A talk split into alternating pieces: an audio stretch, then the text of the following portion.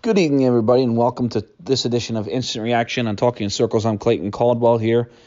Just going to give my instant reaction to the Busch Clash of 2021.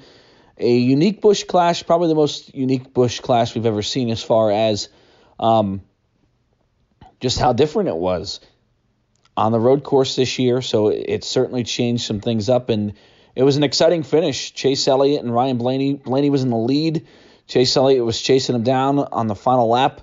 Contact was made, sent Ryan Blaney into the outside wall. Chase Elliott had to slow down to avoid the spinning Blaney.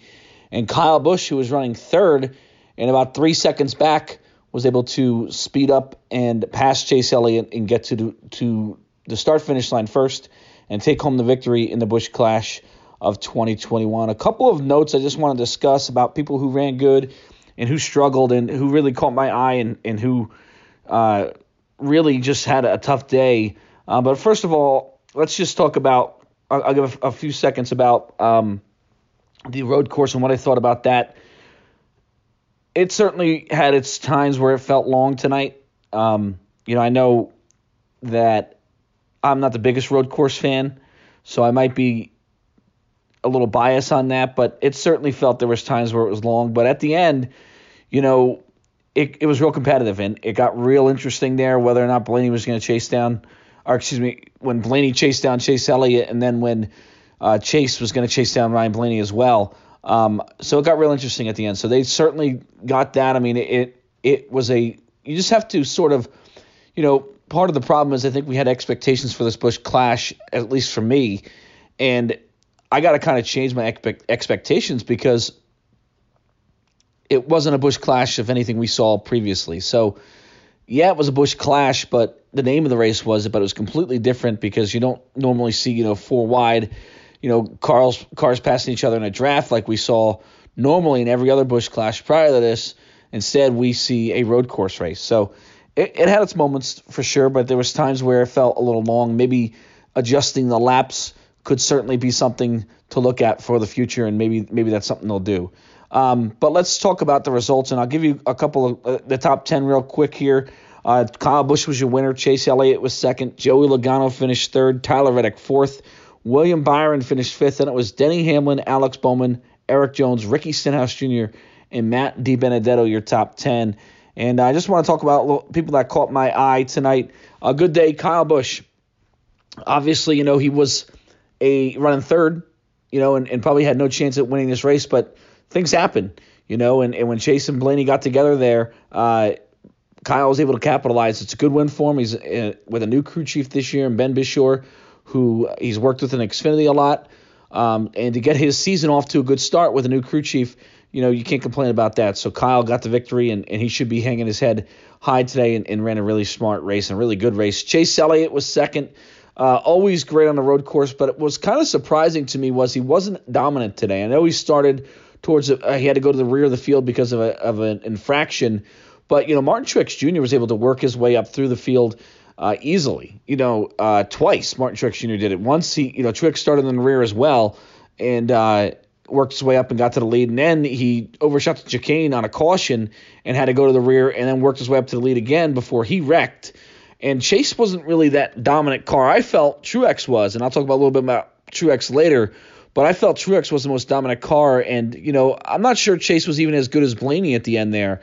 Um, I think Blaney made a lot of mistakes towards the end of that race, especially those last two laps when he got around Chase. I thought for sure you were going to see Ryan Blaney pull away and and really just run away with this event. But there was seemed to be a little bit mistakes there for Blaney. He overdrove a couple of corners. I felt like he underdrove a couple of corners, and it just seemed like he really wasn't sure what to do, whether or not he was going to run hard or take it easy, and he just kind of did both, and at times, and it just it didn't really pay off for him. So uh, that hurt him. But as far as Chase was concerned, you know, we didn't really see the dominant Chase Elliott today, which is interesting because is this a a, a thing of you know maybe overreacting for one race, but you know, maybe these teams, these cup teams are looking at road courses a little bit differently now because there's so many of them on the schedule. Do they put a little bit more emphasis on these road courses? And it's going to be a little bit more competitive this year for Chase Elliott on road courses? I think it's possible. Um, and a lot of these drivers and teams are, are focusing a little bit more on road courses. Sure, I think that's certainly possible, but uh, he was there at the end and, and put himself in an opportunity to win the race. And unfortunately, you know, contact with one of his good friends, Ryan Blaney, uh, really um, ended his chance at winning. Blaney, I, again, I thought he ran a really smart race. I thought he ran a really good race. It was a very impressive pass there uh, and a tight part of that racetrack to go too wide there. And um, it just seemed like he couldn't close the deal there. And uh, you know, I, I, felt like, and again, I'm this is coming from somebody who was watching on a couch. He underdrove a couple of corners. It seemed like he was very conservative early on when he got past Chase Elliott. And then when Chase put a little pressure on him, it seemed like he overdrove a couple of corners. So it was kind of like he had an opportunity, I felt, to really pull away and, and, and win this race. And Chase wouldn't have been a factor, but you know, at the end of the day, it really uh, it cost him. And it, he ended up in the outside wall. He ended up finishing uh, in a disappointing, you know, um, 13th position for Ryan Blaney today after a really smart race. But listen, you can't complain about it too much because it's not a points event. Uh, if you're a Ryan Blaney fan, I think you're very pleased with what you saw today. I thought he ran a pretty good race. The other guy I was very impressed with, a couple, two more guys I was really impressed with before we get to guys who really struggled. Uh, one was Tyler Reddick.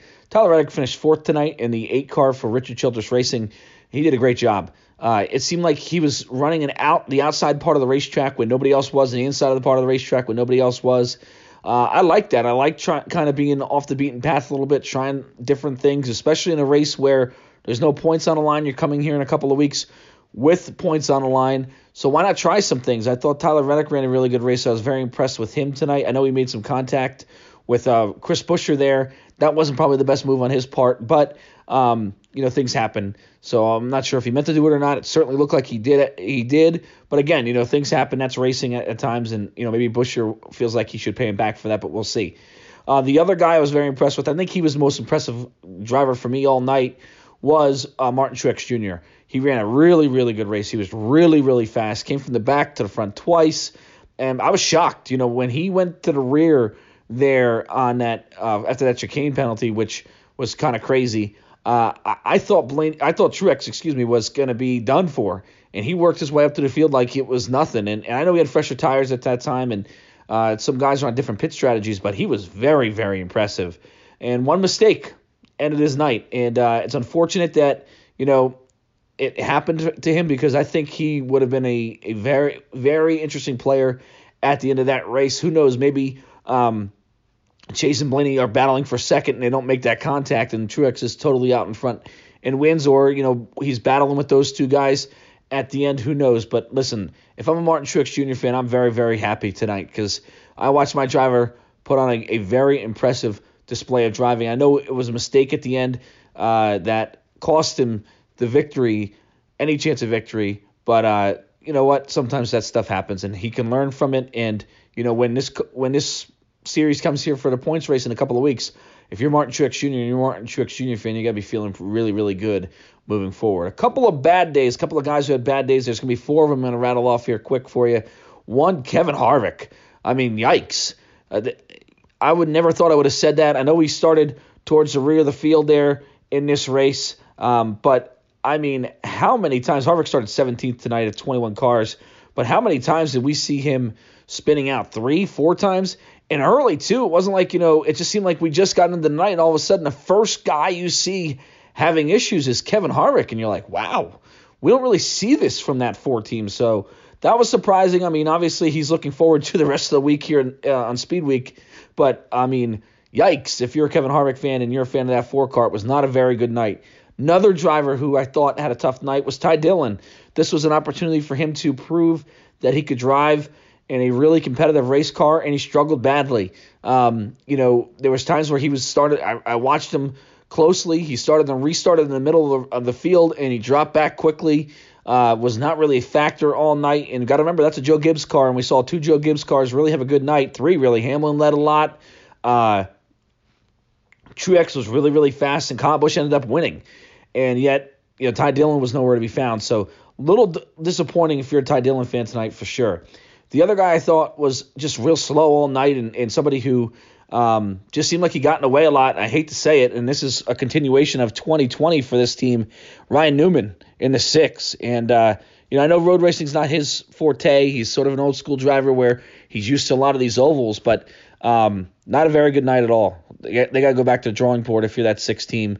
Uh, Ryan Newman, I thought, had a tough night. And the other driver, you just didn't really hear from him all day, was Aric Almirola. Uh, that 10 car is a Stewart-Haas car, and, and I know Harvick had some issues, and Custer wasn't great tonight. He had that weird, Custer had that really weird um, engine blow or mechanical failure, whatever you want to call it, when he missed the chicane, stopped at a bus stop, and just couldn't get refired. And all of a sudden, his car started to smoke and then light on fire. It was a wild, wild night for his teammate Cole Custer.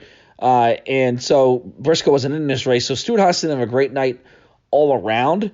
But uh, Almirola was just kind of a guy you never really saw tonight. And, you know, that's not necessarily a compliment. It's not necessarily, uh, you know, an insult to him, but he was just kind of there, you know. So those are the guys I thought had good nights and guys had had bad nights. And uh, those are my thoughts on a clash overall. Um, looking forward ahead, looking ahead to the rest of Speed Weeks, we got qualifying tomorrow night. We're going to be on Talking in Circles um, uh, tomorrow night, right after qualifying. So if you watch qualifying and you want somebody to break it down and, and try and understand a little bit better about what happened during qualifying, we're going to be there tonight, tomorrow night, excuse me, on Wednesday. Uh, after, right after qualifying, we're going to try and go on the air right as qualifying ends. We're going to break it all down and uh, tell you who had really good times, who had bad times, who's locked into the race, who's not, and who really needs to have a good solid um, 150, 150 qualifying races on Thursday. Then, of course, we have the Thursday races. Um, I'll give a similar piece of what I'm giving now on the Thursday races. Then Friday, you have uh, the Camping World Truck Series going at. It. It's going to be a lot of fun to watch them. Saturday, of course, the NASCAR Xfinity Series. And then Sunday's the big dance, the 63rd running of the Daytona 500. So Speed Week is here, uh, breaking down the Busch Clash tonight. Let me know your thoughts. Like, comment on, on Twitter, comment on Facebook, and like us there as well if you haven't already. We'll see you next time, guys. We'll see you tomorrow night, Wednesday night, to break down qualifying on Talking Circles. Good night.